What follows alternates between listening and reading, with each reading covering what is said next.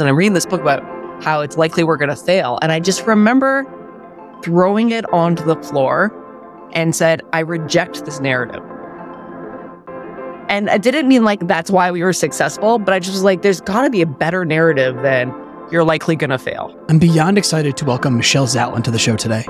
Michelle is the co founder, president, and COO of Cloudflare and a board member at Atlassian. She started in the plains of Saskatchewan and made her way to Silicon Valley, officially co founding Cloudflare in 2010 to protect and secure the entire internet. She has constantly challenged conventional narratives, and under her leadership, the company has soared to over $1 billion in revenue and nearly $30 billion in market cap. As a founder, I was particularly excited to speak with Michelle as I've been intrigued by her approach to balancing parenthood with early startup leadership. In this episode, we talk about everything from lesser known early Cloudflare stories to how transparency can be used as a weapon to how Michelle has called her own shot at every stage. Without further ado, let's dive in with Michelle Zatlyn. Michelle, welcome to the podcast. So thrilled to be here. Thank you so much for having me. You know, actually, I came across a really funny tweet the other day from your co-founder Matthew Prince, I think you might know what I'm talking about. But but he recently shared an email exchange between you two from 2009, where he had emailed you on a Sunday morning or a Saturday night about you know potential acquisition prices for Cloudflare right when you guys were starting. Um, and for those who haven't seen it, Matthew sends you an email saying how he thinks the company could be bought in a few years for 250 or 500 million dollars. And you basically responded to him that number one, that might be modest. And number two, you challenged him to think beyond acquisition. How could we build a really great company? And so I was super curious just to start off and ask you about, you know, your actual thoughts around that time and, and what you believed would happen, right? Is that how you really thought about your goals? That was uh, I, I, did see that. I, I, did happen to see that uh, tweet and I think many others did and I said to Matt this week I'm like why did you post that? I'm so embarrassed. But I mean it was in a in a in a in a teasing sort of way. Yeah you know it's interesting. I mean that was back in 2009 I mean really this was way before Cloudflare was it was before. It was just Matthew Lee and I talking about this idea and we were really passionate about it but it, we had not raised any venture. We didn't have any customers yet. We certainly hadn't recruited any team but we were we were falling more and more in love with our idea every single day and more convinced. And I think one of the things that I didn't really realize when you started business, how often you talk to your co-founders. I mean, we just we're always texting or chatting constantly. And that was a moment where we just have these exchanges. And I think wait, you know, the old adage is surround yourself with five people who are better than you. And Matthew Prince is extraordinarily talented in so many ways and made, has made me a better person. And I think um, that exchange was me maybe showing a little bit of my personality and and and a, and a great exchange of how together you can make really great things happen. And so the moment was just I was I remember that there's lots of things I forget about the Cloudflare journey, but I do kind of remember that that exchange a little bit and just I was feeling ambitious and Matthew was ambitious too. So that's not a word anyone would not use to describe him. He's incredibly an ambitious person. But it was just one of these things where it's like, we're just falling, we were having more conviction every day that what we were going to be on could work on could be a really big idea.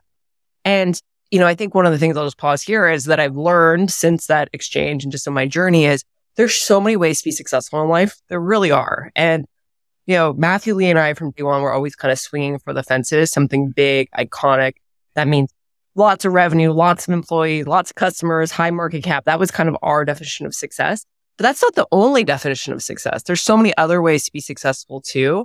And I think that the founders who know what outcomes they're playing for and then go really hard and leave it all in the field to get it end up being a lot happier and satisfied that if you say one thing and try to do something else. I think we just were always very ambitious and swinging for the fences. And maybe that playful exchange from that, from that weekend is a early glimpse into how we were thinking. Yeah, no, I, I just thought it really interesting too because it strikes me as something that you would say in passing to someone as a joke or really naively of like, well, why not a trillion? You know, this could be, this could be the biggest company in the world. And, and honestly, you seem pretty serious, right? And I don't think uh, everyone necessarily has that degree of number one conviction. Number two, um, the desire to really build that generational company that you were challenging in the first place yes. And, and, and again, I just want to, um, and that's okay if you, if you haven't, but maybe hearing this conversation or seeing that tweet, all of a sudden you realize, wait, maybe I am putting limits on myself and let me think bigger. And so I don't, I, um, and, and I think that the, the lesson learned isn't that, oh, I had wrote that. It was a way along the way that I had removed the limit on my mind and said, okay, let's more kind of what is part, the art of what is possible. And I think that's like a really powerful leadership thing. It's like, what is the art of possible? Like, is that a true constraint or is that one that you're just putting on yourself? And you can't do that all the time, but sometimes doing that. And I live in Silicon Valley and, and a lot has changed since that exchange in 2009. But one of the things that I just like really appreciated about when we, we picked up here to move to Silicon Valley to build a Cloudflare purposefully. And one thing you find here is a lot of people who are, are who think really big. And so very quickly, if you're not thinking like that, you kind of are like, whoa, am I, is there something wrong with me? Should I be? You start to, and I think there's more places in the world where that's happening too, which I think is a really positive thing for entrepreneurship and great for local economies. I'm very pro that. But you got to surround yourself with people who are kind of like, is that really a constraint? Or, or am I giving myself permission to think about what is the art of possible? And again, we had been working on this for a few months and it was playful, but it was also just like, we did have a thesis early on as we spent more time on our idea and making progress against it is, Hey, this could be a really big company or it probably won't exist as a company. It didn't make sense as a as a, a small company. It was because we were very capital intensive and all these sorts of things. And so that was some of the early kind of thesis and this playful exchange. And I think it's really fun as a founder to give yourself position, permission to think about what is possible. And whether it comes true or not is a different story, but giving yourself permission to have that conversation is um, a creative process that's important. Actually, I heard a, a similar, you know, a related story and Matthew mentioned to me when um, we were talking a little bit you know, I asked him about the most impactful moments in your guys' partnership. And one of the things he talked about was at business school, he really wanted to work with you. And he was always pitching you these ideas and you'd come back and you'd be like, yeah, that's a good business, but it's not something, not something I want to do. So eventually he got frustrated and said, well, what do you want to do then? If, if these are good businesses and um, you, you, said something in that really changed his perspective. Do you, do you remember what that was? Uh, yes, I do. I don't remember everything, but I remember this. And, and I think that the insight for the audience is you know, there are a lot of good opportunities out there. There's a lot of, there are good, lots of many, many good ideas, but not all opportunities are the same sizes or shapes. So some, again, a little bit back to some are like a lot bigger than others. That doesn't make it better. Just it's a difference. You want to be clear. The other piece is this is what I'm working on something that I'm passionate about or I'm proud to be part of. And that was, um, the exchange on that was that's a good business, but I wouldn't be proud to work on that. And that was part of like, what do you mean? And so like, look, this is this, that's going to make money and it's profitable and that's great, but it's not something that I would want to spend the next 10 years of my life waking up every single day thinking about and caring about and sweating the details over. Um, cause again, a good business model is an important part of the equation, but not the only part. And so one of the things that really, um, struck us with Cloudflare as we started to work on our idea, and, and I think it still strikes us today is our mission at Cloudflare is to help build a better internet. That's something that I'm incredibly proud and care a lot about working on every single day. And it's not just me, it's everyone at Cloudflare. And by the way, our customers are proud that that's our mission. Not all of them, but some of them. And this idea of what I'm proud to be working on this, that's not, not everyone has the same orientation or filter on their decisions in life, but some people do. And that was one filter that I cared a lot when I was looking, evaluating opportunities, the lens that I used. And I think like fast forward, if you look at a lot of these companies that do end up being larger, maybe the, the part of the, the, le- I don't want to say legends, but kind of like the fairy tales you hear of the success stories, they kind of all have these ambitious, bigger missions to them. And companies, it doesn't matter how good the founders are, you have to get people to come and be part of it. You need, you need teammates to join, you need investors, you need board members. And if you have this mission that gets other people excited, kind of ignite something, and you have this great job, that all of a sudden gives you a different leg in the conversation that, hey, I have the same job as somewhere else, but maybe I'm not as passionate or care as much about being part of that every single day. So I love, I love that we ended up building something that where I'm really proud to be part of. I think Matthew would say he's very proud to be part of. He says that often, it's beyond Matthew and I. It's really our team because it's not everyone. There's some people who are like, I don't really care about the internet. No problem. You go, you know, you kind of, you go do you. But I, I do think like when you think about what you are spending your time on on a daily basis, whether you're a founder and you're in a job and it's just a job and you don't really care what the company does, maybe you could think, maybe I could find the same job with a company that you do care what they're doing. And maybe there's like a part of you that will be a little bit more ignited or you'll discover something about yourself that wasn't, that, that ended up being more important than you thought. Cause I think that's humans do really well in those conditions. Yeah, I think it's hard. Right? Like sometimes the, the mission changes or sometimes you have to be sort of practical about finding a passion for something as opposed to defining it. Right. I think the framework that, that Matthew mentioned that you know, you had talked about was the, you know, delivering 10 times as much value as you captured. And so it sounds like that you would assess your, uh, your success on that mission pretty favorably at this point. Uh, yes, I would. Although it's, you know, it's always, uh, strange to say those words out loud. Uh, easier internal barometer, but you gotta ask like, Hey, am I, am I still proud of that I'm part of this? Are we delivering more value than we capture to our customers? And, and again, I think absolutely the answer is yes. I think the internet's better because Cloudflare exists than if we didn't exist. Like I think we're a force for good in the ecosystem. It's an ecosystem. We're a one player ecosystem. And I'm, again, I'm really, I'm proud of all of that. And, and, um, and so the answer is yes, but it's, you have to be humble about these things too. I mean, the world is a big place where, uh, I kind of sometimes joke, it's like we're at Thanksgiving. If you're at, this is a good analogy if you're in North America where you go have Thanksgiving dinner and there's, you know, amazing buffet line and you get all, all your favorite things. I mean, Clever, we're like a subset of the peas on your Thanksgiving plate. Like we're not, we're still early in what our journey is. And so while I'm like positive on this, on what we're doing and the impact we're making, we're still early. And I think it's all, that's kind of what's the fire in my belly to keep coming to work. I'm like, the opportunity is huge. We, we keep showing up and working really well and continue to put our customers first and do this great work. We could end up doing something much bigger and iconic and be part of those fairy tales that are made up in, in that we all read about. And, and I think that would be, um, kind of a privilege of a lifetime. Well, I, I am curious Right? Like clearly you stated that perspective pretty early and it impacted what you worked on in the first place. Now I know over the past, I think it's 15 years now, I'm sure you faced a lot of those decisions, eh, many decisions along the way. Would you say that like that philosophy, that underlying philosophy, how has it actually impacted some of those day to day decisions or kind of seminal decisions that you guys have made throughout the life of the company? Have there been any that you really remember that you kind of were able to look at through that um, that you think could have could have changed something?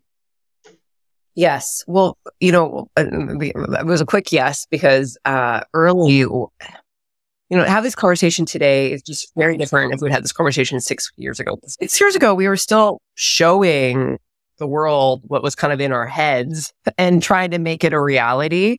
I think now people have seen more of the canvas painted. It's not all painted, but we, we, we we have a good track record of execution. We have customers. We have revenue. We have over a billion dollars in revenue. I mean, you don't just get a billion dollars of revenue overnight. Like you got to be, you have to be solving a problem. And we have many customers and we have 3,500 people that work at Cloudflare. So we had this thesis of, if you're going to build this global network, you're going to be helping tra- um, protect and, and secure and accelerate all this internet traffic that you're going to have a lot of people using it. So that's how we kind of knew early on it was either going to be big or not, or it wouldn't work and we're not going to have any customers. That was kind of like our thesis early on.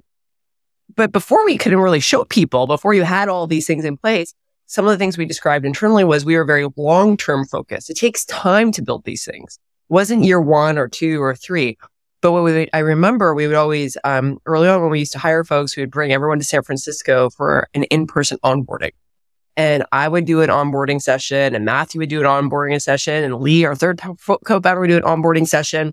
And one of the ones that Matthew, his did is he always wrote like long-term focus, and therefore trust is really important. So when you're making a decision here, now that you're part of the Cloudflare team, do something that accrues trust over the long term because it's so important. We're in this for the long term generational company. Like we, this was not something where we were only playing to be around for three, four, five years. And that was something we, we really, um, instilled the responsibility in the, the folks that we were bringing in saying, you're going to be asked to be making decisions on behalf of the company on a daily basis. And so when in doubt, put the customer first, put the internet first, like long term, because we're in, we're trying to build something long term in nature. And, you know, you think, oh, of course you would say that, but I don't think everyone says that. It was, I think, a really, um, small thing. It wasn't the reason why we were successful, though. It was an important piece of us having this language and kind of everybody that hired heard the same, the same rationale, the why, why that was important. And again, whether you were in finance or on the sales team or engineering making a decision, we wanted people being like, okay, long term, long term. And I remember just a lot of early team members saying how much they appreciated that and how refreshing that was to hear from one of the leaders because they just had never heard that before. Well, it makes me think like, are there any moments that you remember where making the decision that would inspire trust or customer love was really hard to do? And then conversely, are there any moments where you think you didn't deliver on that promise in ways that you might maybe regret? Yes, yeah, there are a couple examples. And it's interesting. I think the word trust today is used um, more frequently than it was back in 2010, 2011, 2012 for some good reasons. There's been some business models out there that have degraded public trust. And some people are, I would say, as citizens, a little bit fed up about their personal data being used in other places. They're, they're fed up about it. I think uh, politi- uh, like people who whose jobs are to protect citizens are saying, "Hey, whoa, whoa, whoa, whoa, whoa! We have to as internet transcends borders, we have to make sure that our citizens are protected. And so the word trust actually is a really interesting word. Years ago, I think had a little bit slightly different meaning. It wasn't one that you heard so much. And so a moment to answer your question was, um, obviously, again, lots of great things at Cloudflare. I'm really proud, but there's been lots of highs and lows, sometimes, you know, 10 times in the same day, which is entrepreneurship, right? There's highs and lows you know, you're like, oh my God, the best thing just happened. And then followed by 10 minutes later, like, I've never felt so low in my life. And you're like, what? And then, you know, 25 minutes later, you're, you're, you end the day being like, okay, that was actually a really good day. And, and, and having to control these highs and lows. Lots of people have written about that over time. Anyhow, so there was one time where we had a network issue. Like we had an issue delivering the service to our customers and it was early. We were early. And one of the things we ended up having to decide on is what are we going to say about this? And you all face this in your, whatever you're doing. Something goes wrong at work. What are we going to say about it? And it can be on your team. It can be within the whole corp of the company. It depends on what your level of seniority is, who, who's listening. And we were early. We really had no playbook and we didn't have to do anything really, because if you looked around for other people in the industry, the kind of status quo was say nothing. Don't explain what happened. And it was one of these things where we realized we, we decided it was a purposeful decision saying, Hey, we talk about being long-term focused, building trust. One, we believe one of the foundations of trust is transparency. It helps accrue trust. It helps explain. And so we said we're going to be more transparent about what happened than somebody would expect. And so we ended up being more transparent about this particular issue that happened. And what was interesting, we were nervous about it. We didn't know. More customers signed up. And that was not what we were expecting. We thought people would leave. And they're like, you are the first vendor that actually told us what happened and actually acknowledged. And, you know, things go wrong all the time and most people don't tell you. And that's kind of what was accept, acceptable or is acceptable. And you're the first partner that actually explained clearly and then what you're doing about it. So make sure you do what you say you're going to do about it and don't let it happen again. But thank you for being transparent about this. And so this word transparency since many years, many years later, because we're 13 years into our journey, is one of the values of Cloudflare. And we're very transparent internally. You know, we used to, we share a lot of information to our team, especially early on, where why are we building this product or why is this important? Trying to share a lot of, you could go and say, Hey, here are the, when we were about a thousand people, we had a spreadsheet that had the 200 most important, the 100 most important projects going on at Cloudflare. We were very transparent and like everyone could see how are they going? Red, yellow, green. And it was just doesn't matter what team you're on. It wasn't matter. It didn't matter if you're the first day here or 10th day. Everyone had this transparency. And we, so that was like on the good side to help. Hey, everyone needs to understand the context which we're operating at. You don't have to be experts in all this, but it's there for you if you have a question. But then also on things in times of, of crises, we were also going to be transparent and explain the why and what we're doing about it.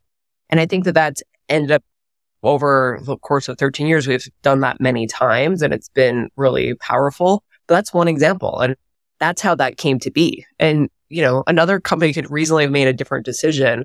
And I guess this is where I'll just say to the founders listening or to anyone working at a growth company is like, this is kind of where leadership matters. Like, uh, you ask 10 smart people, you would have got 10 different answers.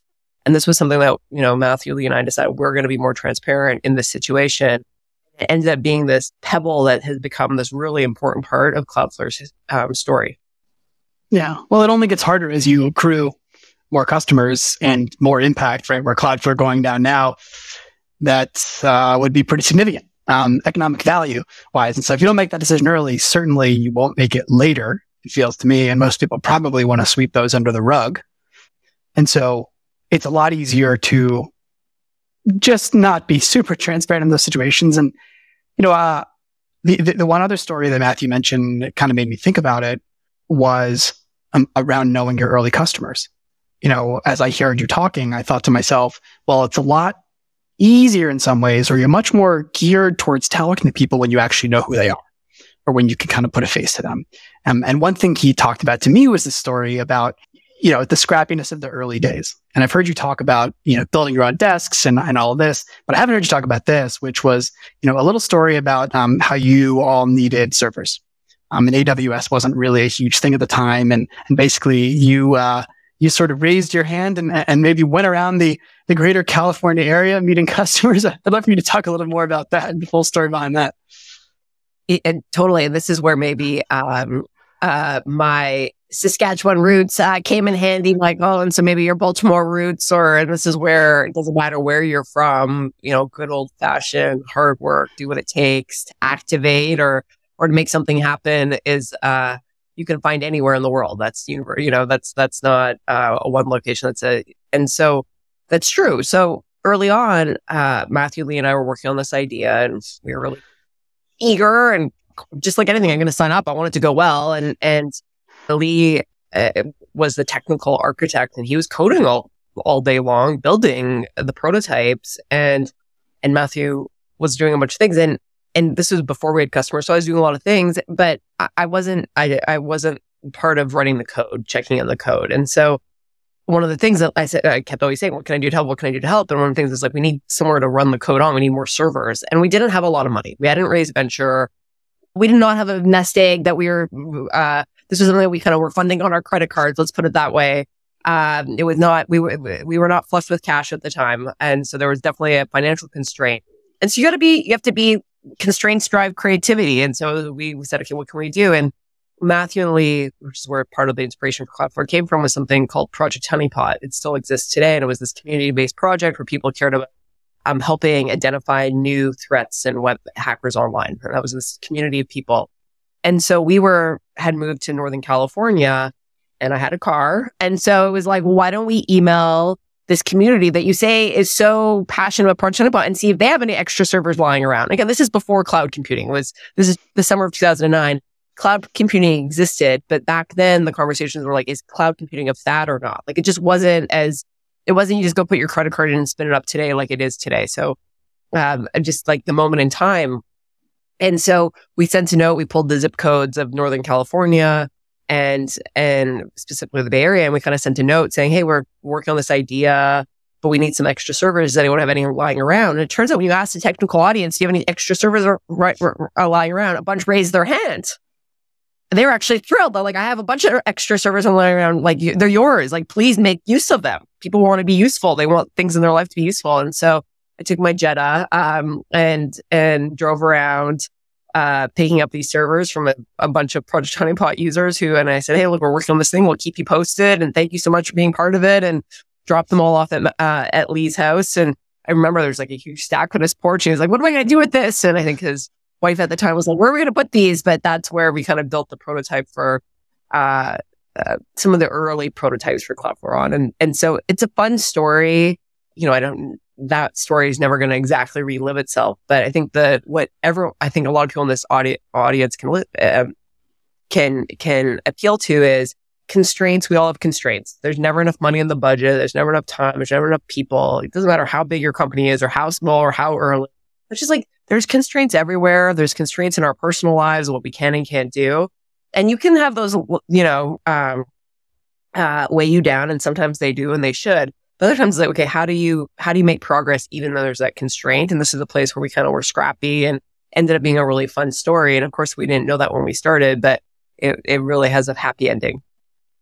Yeah. Well, no, I mean, and, and beyond that, number one, it actually creates some customers with potential customers with skin in the game a little bit who are like giving you servers. And number two, I think this is something probably even more important, particularly in a technical audience of people who might not be you know, as, as, as extroverted generally, but, um, getting out there and actually talking to people, boots on the ground, getting ideas from folks who who might be those potential customers and looking at them eye to eye and asking them what they might need.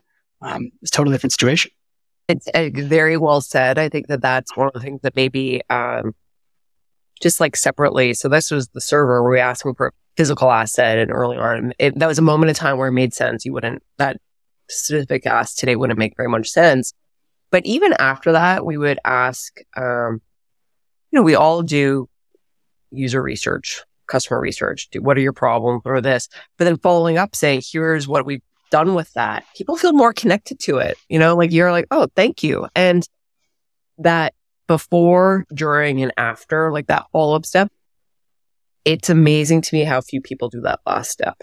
And, uh, you know, early on, you know, it could have been easy. Hey, does anyone have servers? And we know never pick them up. Or, okay, does anyone need servers? We went and picked them up and never told them what we did with it. And so I think it was the second piece was we told them what we did with it. And a lot of them ended up being early customers because they were excited to try it. And back to your point, Michael, a little bit of skin of the game where they just felt more affiliated with it. And so this is not rocket science, but it's just, I think companies are groups of people. Customers are people, partners are people, investors are people, board of directors are people. And sometimes I think we talk about business advice and you forget, like at the end of the day, it's all people. And so the more you can have a human factor tied to it and kind of think, okay, how would I, what would I be interested in hearing or having an experience? I think, um, you can really, I don't know, create a little bit of value or, have that extra spark of magic. I think it's a lesson everyone can take for sure. Now, I know that the early days, there were a ton of those little moments where you just talked about how there are 10 ups and downs per day. And, and before we talked, and one thing we usually talk about on the Windwire is at least, you know, one, you know, or several moments that, that really did contribute, whether it's something that really marked a kind of key achievement and how that happened, um, whether it's a customer or a dealer, a partnership or a conversation. And I think you actually, you know, we talked before, you called those bit flip moments is what you all referred to them as. And, uh, you know, I wanted to ask you a little bit about, um, you know, the story behind any of those bit flips for you in terms of how, you know, it went down and, and your thinking behind it, how you planned that out and, and, you know, where you really think those, those key points of leverage were. For sure. I love the, it was Ray Rothrock, who is, um, kind of a, uh, successful Silicon Valley investor. He was at Venrock for many years. He's since retired and he did many investments and, and Cloudflare was his 15th, uh, cybersecurity investment. And so, uh, he he had definitely um, seen a lot of companies scale. It was his. He was the one who came. Who he was. It's his term. Bit flips. Matthew and I really liked that early on because it was interesting. And lots of things are happening early on. You're taking on. You're taking a lot of information in every 15 minutes as a founder early days because things are moving so quickly. And that's important. The day to day operations and making decisions, like that's really important But there's also like, what are the, what, what are things that are bit flips that change the structure of your gro- growth curve, right? Like, what are those? And so we always just really liked that, uh, framing. And, you know, we used to kind of run, keep a running list of what, what could be flips. And, and, you know, some of you spend time on and some were just more about what's the art of possible. And so some examples of that, and again, these are early day stories, but one example in particular I remember was, you know, we, we sell to businesses. Some of those are developers or startup founders, uh, maybe listening on this call, like that. You well, lots of entrepreneurial companies use because you're scaling. It needs to be fast, safe, reliable. We also today sell to large organizations and nonprofits as well as governments. We have all sorts of from small to large businesses using Cloudflare. We're a B2B company. And so early on, we had um, a sign up process that was all online and self service, where it was, you know, you came to our website and you kind of could uh, sign up for our service without talking to anyone. And if you need to talk to someone, you could, but it was like very direct, one to one. Okay. So what was interesting was there was uh, the hosting providers back in the day. And again, this is the market's moved a lot. So, because again, before cloud computing, what used to happen is you were a business and you might have hosted with somebody like a GoDaddy or a HostGator or Bluehost. These are some names that probably bring back DreamHost. There's a lot of this is this is the era. This is the vintage of the, the of the story arc of the internet. And uh, a HostGator called us, and they were one of the large hosting providers at the time, and they said, "Hey, we have this problem where when our customers get attacked with a DDoS attack." It takes all of the other customers on that server offline. Can we give them as a, can we, can we put Cloudflare in front of those customers under a cyber attack? I mean, like we had six people at Cloudflare when they called us, or eight. Like less than ten people when they called us, and it was one of these sorts of things. And and long story short, I'm going to skip a bunch of things. Long story short is we ended up becoming a tool in uh, this hosting provider's toolkit where they when one of their customers came under cyber attack, cyber attack, they basically put Cloudflare in front of them. And what ended up happening is they ended up we ended up with a partnership where Cloudflare was was offered to all of their customers. And at the time, they had call it a million customers, and we had a hundred customers, and so it was like an amazing flip flip moment for growing our customer growth that we didn't see up front. It was kind of this presented itself. So that's an example of that was not planned. It presented and we were like, whoa, this is really interesting. And for a long time, we ended up doing that with many other hosting providers in the industry. And, and it was a really um, important partnership and ecosystem. And all those people have, there's been huge consolidation in that market. All those people have moved on to other things. But it's interesting. At some point, about 25% of all of our signups came through these hosting pr- partner relationships where, and it kind of started with that bit flip because um, we got this one big name that all we were able to replicate that in lots of different places. And so that's an example of bit flip. And so there was, and there, we, we always kind of list, and I just think it's good because you're, you're asked to do a lot of things. We should do this. We should do that. You can't do everything. You got to pick and choose. But being clear about what some of those bit flips could be and how do you stack the risk reward in your favor so they may come true more often than not, because they're not all going to come true, is is um, something that was always useful to us that might be useful useful to some of your audience. Yeah, well, it sounds like you and the team did that pretty deliberately in a lot of areas. Where you already talked about having that list of here are the things we're planning on building, here are the components, right? That's very transparent. You talk about planning for here are the moments that we really think could have a major impact on us as a company and would get us to that next level, whatever that next level is. Um, I, I, yeah, I, I'm kind of sensing this really interesting theme here of planning can kind of drive the narrative a little bit. And you're not always going to get there, but I don't even think most people necessarily have that level of awareness beyond the one step in front of them, maybe, or just like more customers. Right. Um, and it sounds like potentially deliberate. Yes. Yeah. And, you know, I think actually I mentioned Ray earlier. And again, we, we were lucky. We had lots of great investors and Scott Sandell still on our board. He, he, I mean, we've been working together 13 years and Carl Ledbetter, we've been working with together for 14 years. I mean, we, we've had these long relationships, but it's interesting. Um, again, we, we had raised money from venture and, you know, there's, there's lots of operators and founders who've done interesting things. And so we are early and spunky and ambitious, but you still have a lot to learn, kind of back to your point. And, and, uh, we sat down with a successful, um, uh, founder who had had a successful, um, exit within the Venrock family like portfolio. And he kind of gave us this analogy that we ended up using a lot that might be helpful. What, what I'd love to share here is he got to said, Hey, look, being mm-hmm. a startup founder or being a CEO or COO or president or just being at a growth company, it's like being a pilot.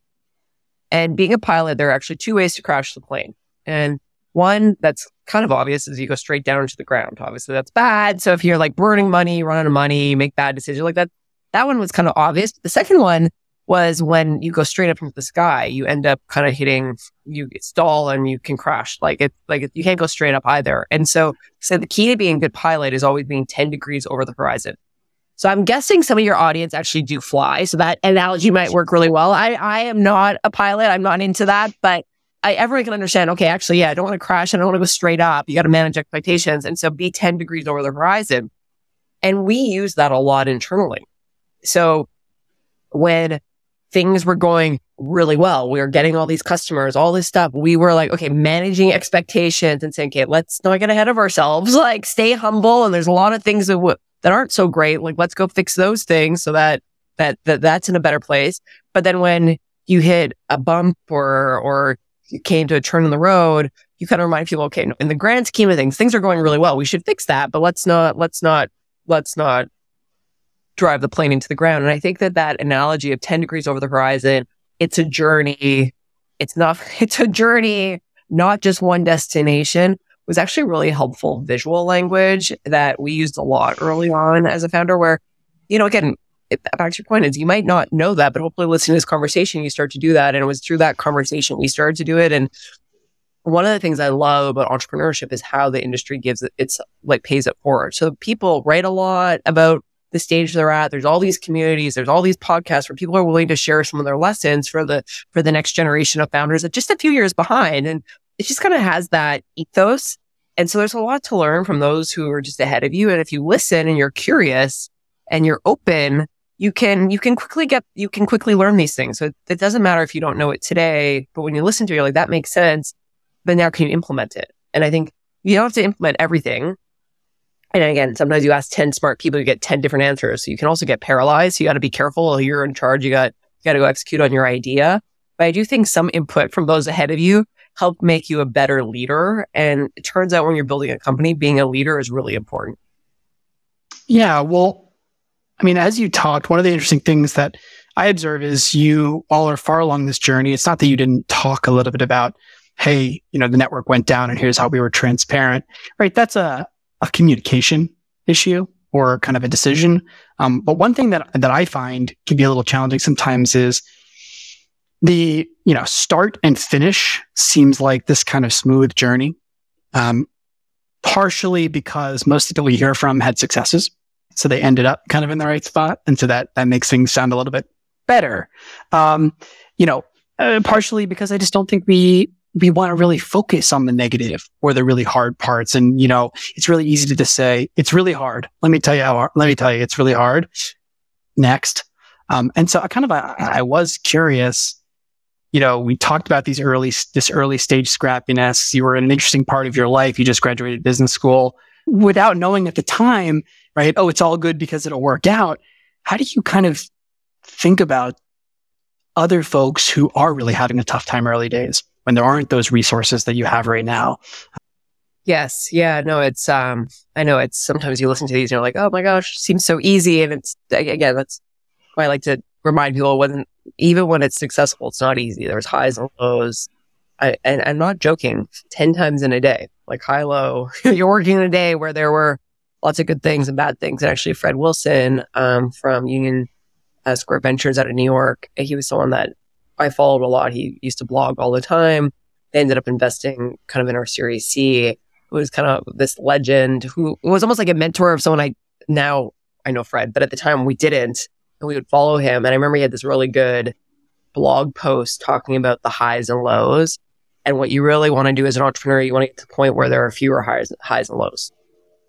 Fewer fire drills, fewer things. Actually, and I, and that, that does not happen when you have 10 people, but it starts to happen when you have 50, 60, 70, 80 people. Cause when you're 10 people, sure, the highs and lows is kind of part of building a company. But when you're 50, it, that's just not sustainable to, you kind of want to, you want to, you want to, your job is to start to put the processes and systems and the repeatability in. So there are fewer highs and lows on a given day.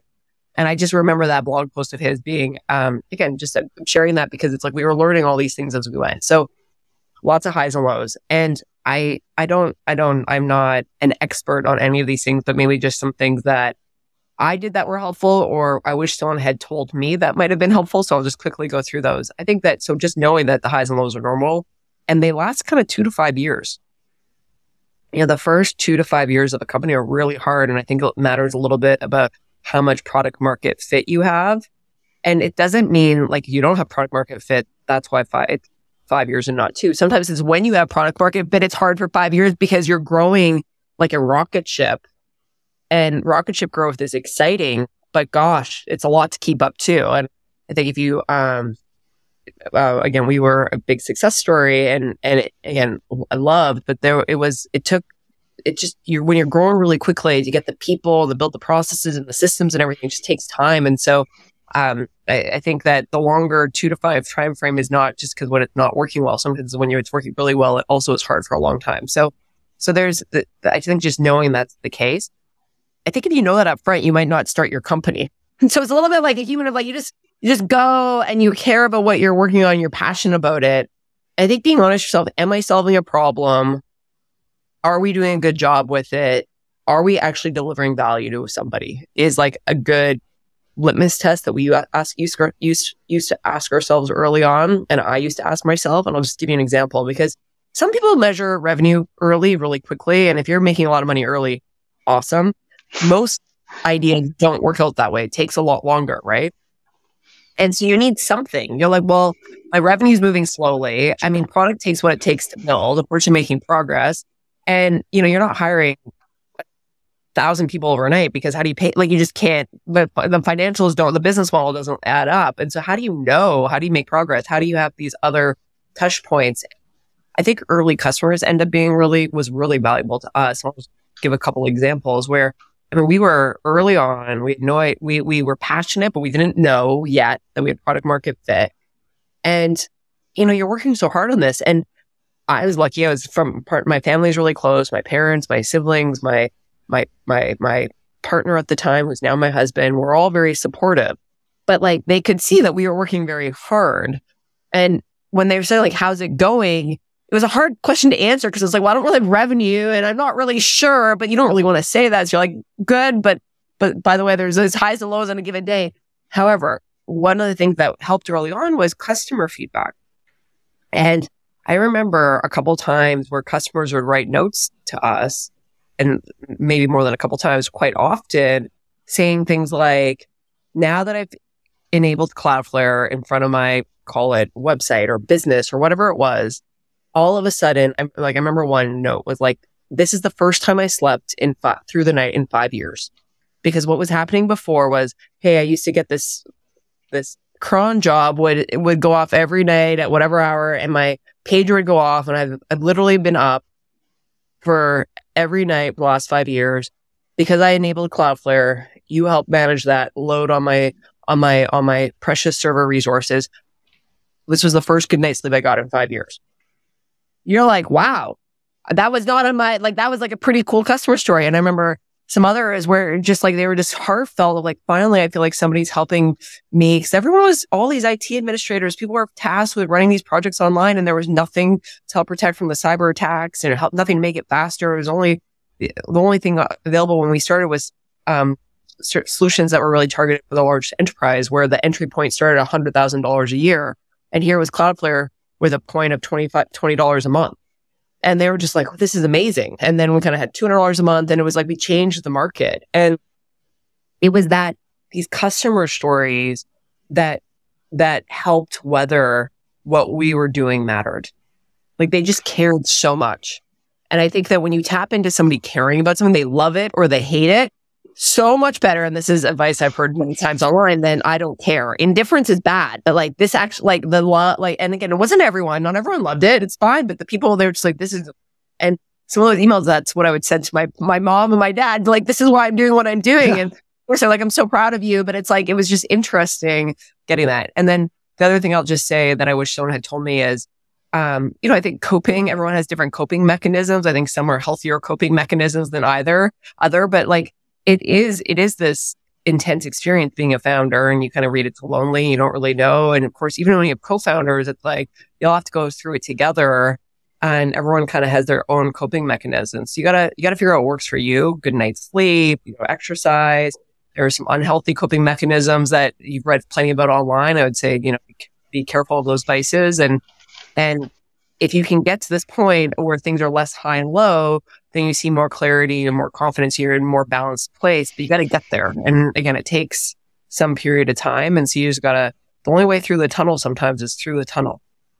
Yeah. Well, we're in an interesting time right now where I, I think in general, which is basically, especially Silicon Valley, where you're, you know, everyone needs to be optimistic all the time. And part of the job is promoting what you're doing and as a future. But I think it's a problem that everybody has, no matter what stage career you are, your age is someone asks you and your family or friend says, how's work going? And basically you have a certain subset of responses that are normal, which is either it's good. Lord knows might be good, might be terrible, but you don't want to further the conversation, really. Then you go to the opposite medium, which is, yeah, it's terrible and all that. Uh, then you kind of seem like a sour a little bit. And so it really is not an open environment to talking about that in, in a nuanced way, um, especially if you're trying to be an evangelist for what you're yeah. doing. Yeah. Yeah. No, I think it's, I think it's true. And, you know, I think if it, there's more, I mean, you're, you're, exactly right. And, and, and, but, and I'll just say that I feel like today with a lot of the communities or the way people communicate, there's, it's better than maybe what was available. People are more open to talk about, Hey, we have to take care of ourselves and it's normal. Um, but yes, yeah, it's not, you're exactly right. It's like, it's, it's hard to sometimes say, no, things are really tough right now, that when the person's asking whether they really want to hear that, um, it's, it's, it's not of, I think we have work to do as a human species on how's it going? You kind of expect people to say, it's going great and, and not like, oh, it's going okay or it's not going so well. But, um, I think we have some language and, and, and, uh, that we can use to, to continue to kind of evolve that. But I do think that entrepreneurship way more about entrepreneurship today than even 13 years ago. Like there's just a lot more structure and programs and books and like resources. And so things a little bit better understood, which is good. And we still have to make um, progress on saying it's okay to say, hey, it's tough right now or it's a grind, but um, I'm excited to get to the other side or, you know, or not sure we have the right business model. I, we, I think sometimes being upfront about that, then maybe you'll find that, uh, that nugget that helps get you to the next, to the next place. Yeah. Well, it's funny while you were talking, you were saying, you know, I don't know if people would do it if they knew how hard it was going to be. And the closest analogy I have in my mind, and I recently had a, had a kid and, uh, it's something people say all the time around that is humans evolved, right? Especially, you know, uh, females evolved in a way where they forget the pain of childbirth, you know, and if we didn't forget the pain of it, we would never do it again. Right. And I think there's this, an interesting analogy there, number one, but, but also it's something that I've heard you talk a little bit about family and wanting to counteract this narrative that um, women in particular can't have an ambitious work life and a family, and, and, that you really were motivated to show people that it's really possible. Um, I, I was really curious about that, you know, given selfish context as well. But how do you really achieve that balance? I know you had kids early in the Cloudflare days. Did you have specific policies, non-negotiables? What kind of conversations did you need to have with your partner? And, you know, has that dynamic shifted over time? Yeah, no, that's a that's a good question. I care a lot about this. Um, you know, it's interesting with with entrepreneurship uh, or in tech. There's certain like narratives. There's certain like archetypes and certain narratives that you hear over and over again, and I think a lot of those are very true. But there's lots of narratives that you don't hear enough about, and this is why I care about this one, where I feel like you can have a big life and a big career. That's that's what how I sum this up of like big life, big career. And so for me, I do have uh, two kids. I had them building Cloudflare early on. And I'm like, I'm so proud of that. I love, I love that. I have like, I love that I'm married. I love that I have kids. I love that I have this awesome career and job and I'm so passionate about it. That's not for everyone. It's, I'm not saying it's the only thing, but I'm proud of that. And it's something I wanted and, and I'm trying and I want to enjoy all of that. And so I think sometimes what I used to see online was a lot of articles about how hard it is or why you can't. And, and, and I'm not saying it's not hard course it is. But I was like, okay, where's the good side of it? Like where you can and it is possible. And I'm a little bit more of a half glass full person than a glass half empty person by nature. And so I just decided, well, if I can't find the narratives online, I'm just going to start talking about it the way that I want to talk about it because it's my narrative. You know, it's my experience. It's what I want. Other, it might resonate with others and it's not going to resonate, resonate with everyone. And so that's why I do like to talk a little bit about it. I, I, um, don't have a ton of advice, but I just think it is possible if you want it. And, you know, are there ways that you think you were able to make that happen? Are there policies you put in place for yourself? Are there challenging conversations you had to have with your, your now husband of saying, or even regrets that you have just about those moments? Cause I mean, I even find it hard for myself and I, I'm sure you have to lay down certain expectations. Y- yes. And, um, so, okay, so a couple of things that I did that may or may not be helpful to others listening. And so I think it's, you got to give yourself grace to some time to figure things out. And so I think like now I probably have better non-negotiables outlined than I did the first couple years. First couple years you, you don't know. And it's a little bit like at um, a startup. I don't like when we make rules or decisions without like seeing, getting some data. Like, let's try it. Let's see what we learn. And based on what we learn, then you can write the policy, and make it put more clear criteria, guardrails in place versus you decide today you're going to get it wrong, for example. And so it's the same in your personal life. And so, um, so today I do have some more of those, that criteria, but early on I was just like, okay, let's work. Like I, I just knew that, Hey, I'm excited to have, um, these kids and I'm excited to go to work every day and it was like awesome. People used to ask me all the time, is it hard? And I'm like, well, no, I love going to work and I'm so excited. I had the, I get to go home to the best people in the world. Like it was like one of these things where I didn't even like, like I never chose. I was like, I was happy to do both because I wanted both.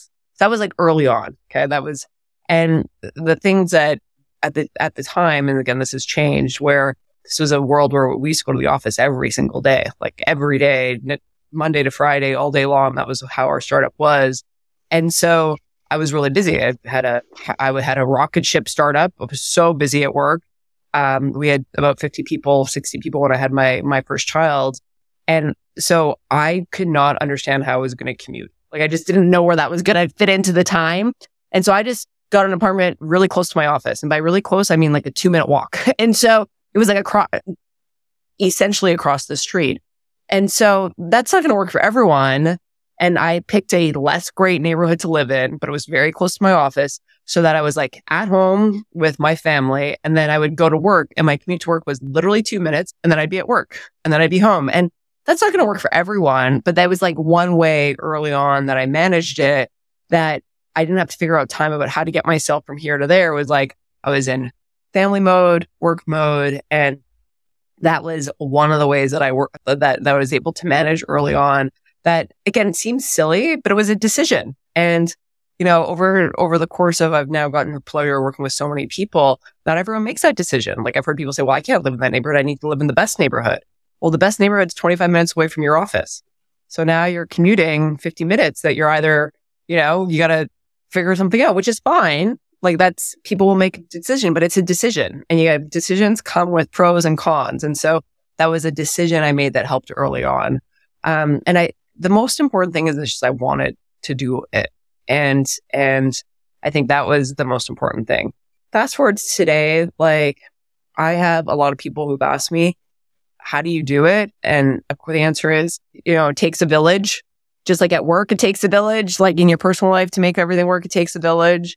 And because I wanted it, it was, was great. And I feel like a lot of people work at Cloudflare. They're like, oh, I feel like I can have kids and have a career and I'm proud of that. And I like seeing Michelle doing it and I'm doing it too. And that, that's great. And again, it's not for everyone, but if it's something you're interested in, like there are lots of people who are doing it. So go talk to them about how they run their lives.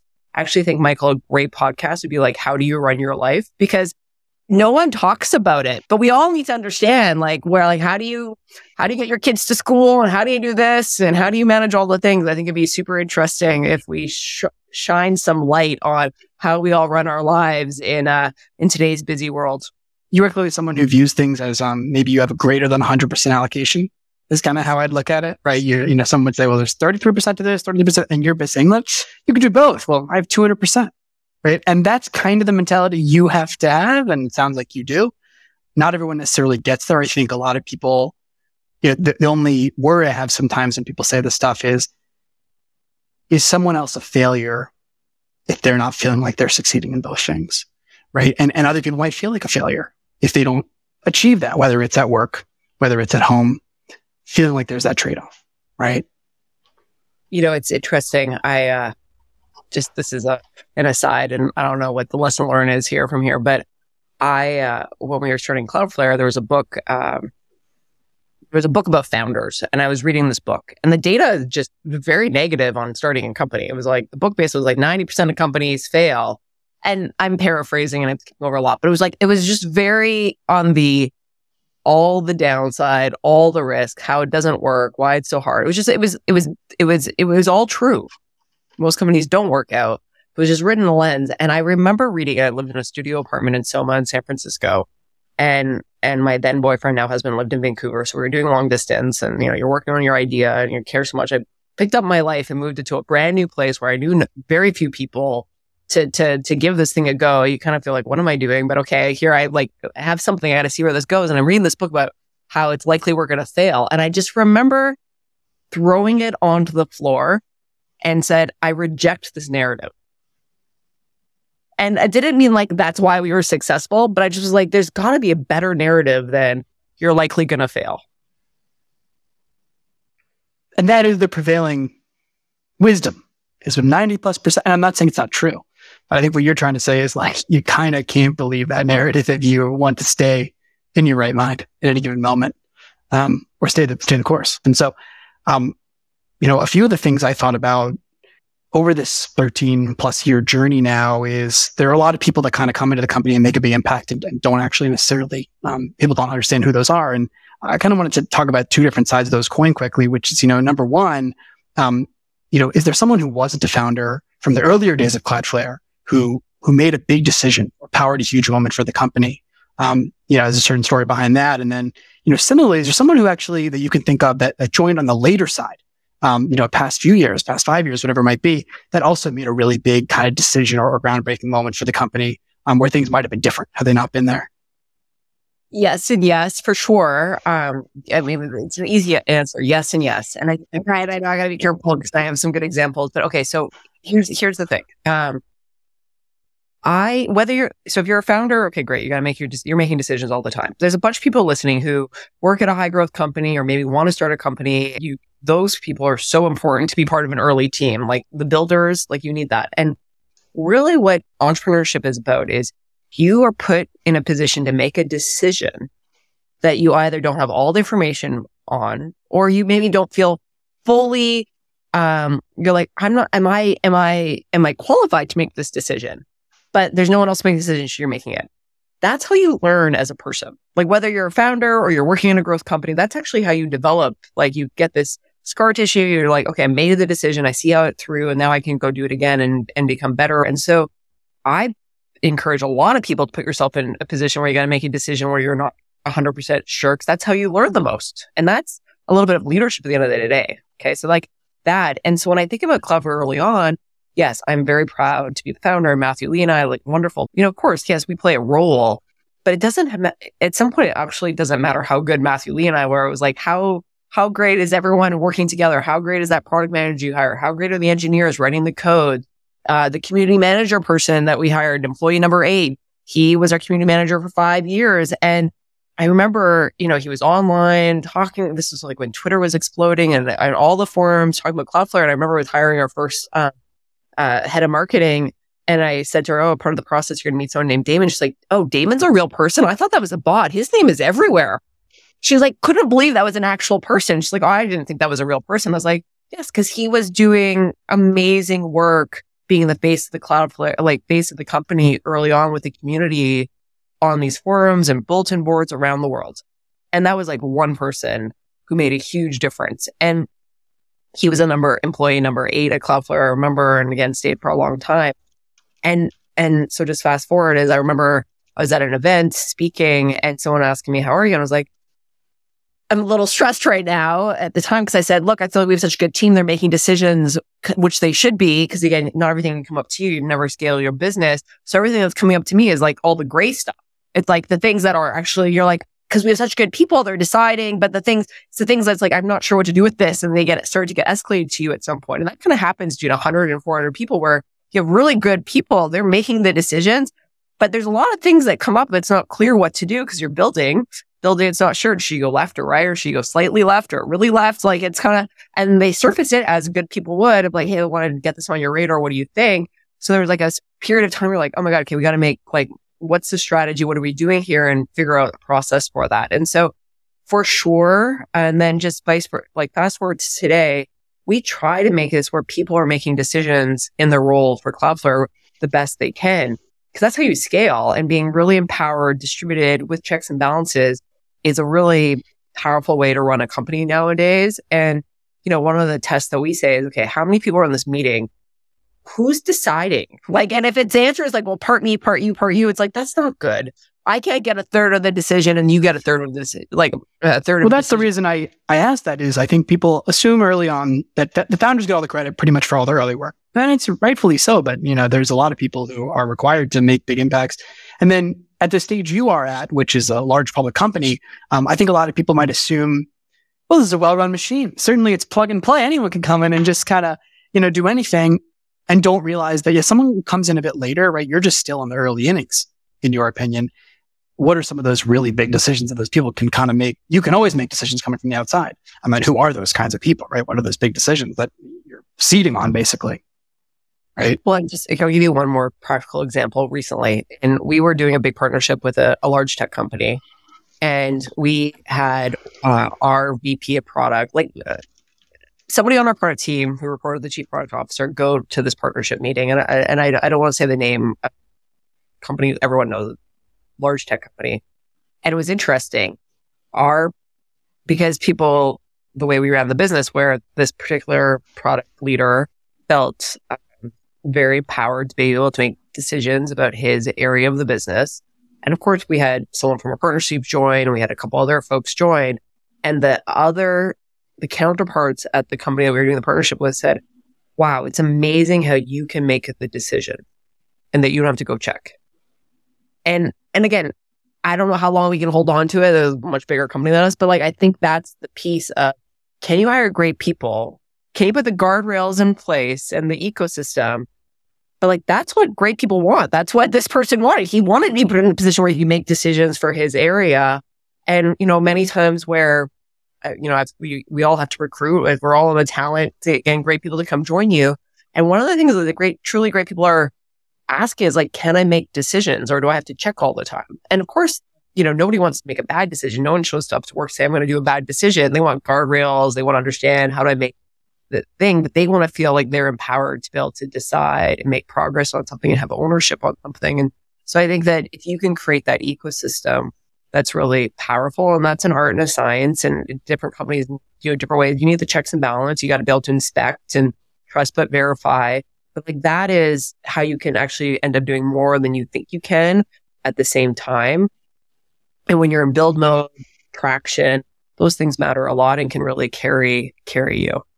Yeah, well, it goes back to trust. And I mean, I was thinking before we talked, what are the um, great, you know, companies out there today that have been around as long as you and have been as successful. And I can really only think of a few, one hand where you have um, the original founding relationship. And obviously, um, Lee has a separate story there, but you know, where you and Matthew were still together and, and able to somehow mediate those decisions um, in some way. I mean, how do you think you've maintained that like mutual respect or how have you both stayed motivated, you know, beyond that uh, in the same way? Yeah, it, companies are groups of people. I said it a couple times. You just can't forget that. And I, that's part of my job. The people I get to work with, people are smart. They care. They're good at what they do. They try and do the right things. And when you can set that up in the pursuit of solving problems for customers, something you're passionate about or like you're proud to be part of with a good business model, I think that's the super secret sauce of building something that um, can be generational. And so that's what we're busy at Cloudflare trying to do. Yeah. I only have kind of two quick questions. Well, you know, one of those is you know, who are one or two, you know, mentors or leaders that have really impacted your career outside of the obvious ones we already talked about? Um, is there anything kind of memorable around that? Yeah, there's so many. Uh, there's been so many. I feel like uh, there's there's so many great people who've been kind to me and, and, great mentors. Some that I know, some that I don't. And so just some quick names. So like Hillary Kalpow Adams, she's now at NEA, who's a great one of our main investors and wonderful. But um, she has had a great career at New Relic and Salesforce and Oracle. She's phenomenal. She's always been just so helpful to me and Cloudflare as we've scaled our business and our go to market. And, and, and I think she doesn't have to do that. You know, she's not on our board. Like she just, and I think genuine, genuinely, there's just so many people who do these things because they just want other people to succeed. And Hilarie is absolutely in that in that camp. And so if you have a chance to get to know her, I highly recommend, uh, you will, you'll have a conversation and come out more, more, uh, elegant, uh, uh, speaking more clearly and more smoothly and elegant and graceful and just like, be like, okay, I'm a better, uh, operator. I can go do this. And so, uh, for sure, for she is someone who definitely comes to mind. And then we, um, you know, I think, you know, sometimes we get hung up of like, we have to know these people. And again, I, when you're successful, you get to know a lot of people and that's wonderful. But there's, I'm really grateful to people who write a lot of things down online so that you don't necessarily need to know them. You can just read what they're writing online and, and, and learn from it. And I think that there's like so many folks who do that in the public, um, kind of on the horizon and, and someone like Jason Lemkin, if you are building a SaaS company, I mean, he writes a lot of things about building companies that are very on point. And, um, you know, I happen to know Jason now, but if you even don't, like, there's just, it will make you better what you do and everyone on your team better at what you do. And it's very on point. And so I'm really grateful for the people who write things down and, and publish. And that's why, that's why I agree to do things like this, Michael. Yeah, absolutely. No, and I think everyone appreciates it. I guess the, the final question here is, you know, you talked a lot about um, delivering 10 times more value than, you know, you set out and, and yet you're still working at Cloudflare. And so if you were to kind of identify one thing that you haven't achieved yet, that still kind of gets you excited in kind of a concrete way, what, what, you know, what do you think you, you haven't achieved yet on that list? Well, I mean, I'm so proud of what we've done. I have a really cheesy saying that we're just getting started. So there's so many things left to do. But like, what does that mean? You know, I think, you know, cybersecurity is scary. You know, these attacks online, they're scary. I think we have a chance to help make something like parts of cybersecurity, something you read about in history books, like a DDoS attack and whatnot. Like, I think these are things that we can help make something you read about in the history book, but not something you have to deal with on a day to day basis. We're making progress against that, but that's still many, many years out. And, and that's what again motivates us to, to get up every single day. I think like, how do you build the, your idea, um, without requiring a super technical team? And there's lots of people working on this, but I think are saying, Hey, having the performance, the scalability, the privacy already baked into what you're doing. That's something that Cloudflare offers today in this modern day development. And that means you have the great idea, focus on that.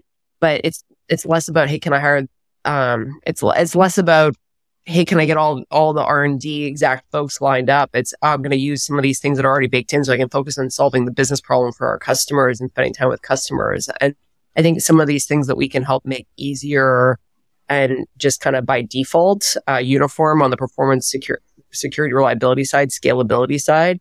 That's something that I hear a lot from from from new entrepreneurs are like, I love that. I love that it just scales because we're using Cloudflare's global network, which is exactly what we intend. And so that's great, but we, we there's we still have work to do to get that in the hands of you know every founder around the world. And so I think there's lots of things left to do, and that's why we all show up every single day. And while we help yesterday, we helped stop 140 billion cyber attacks, which is a huge number.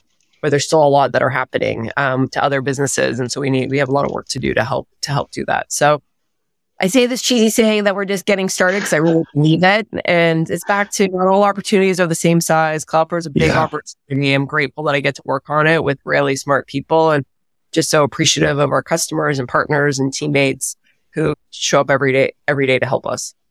Yeah. I'm sure it makes it a lot easier to stay in the game when you're solving a problem that big and that unsolvable. It's, uh, you never feel satisfied. But thank you so much for your time, Michelle. This is awesome. Th- thanks for tuning in, everyone. Talk to you soon.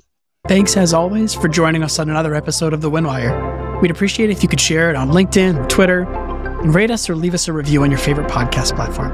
It helps others discover the show and join our growing community. Our contact info is in the show notes, including our show email. You can see all episodes at thewindwire.com and in your favorite podcast player. And don't forget to subscribe so you never miss an episode.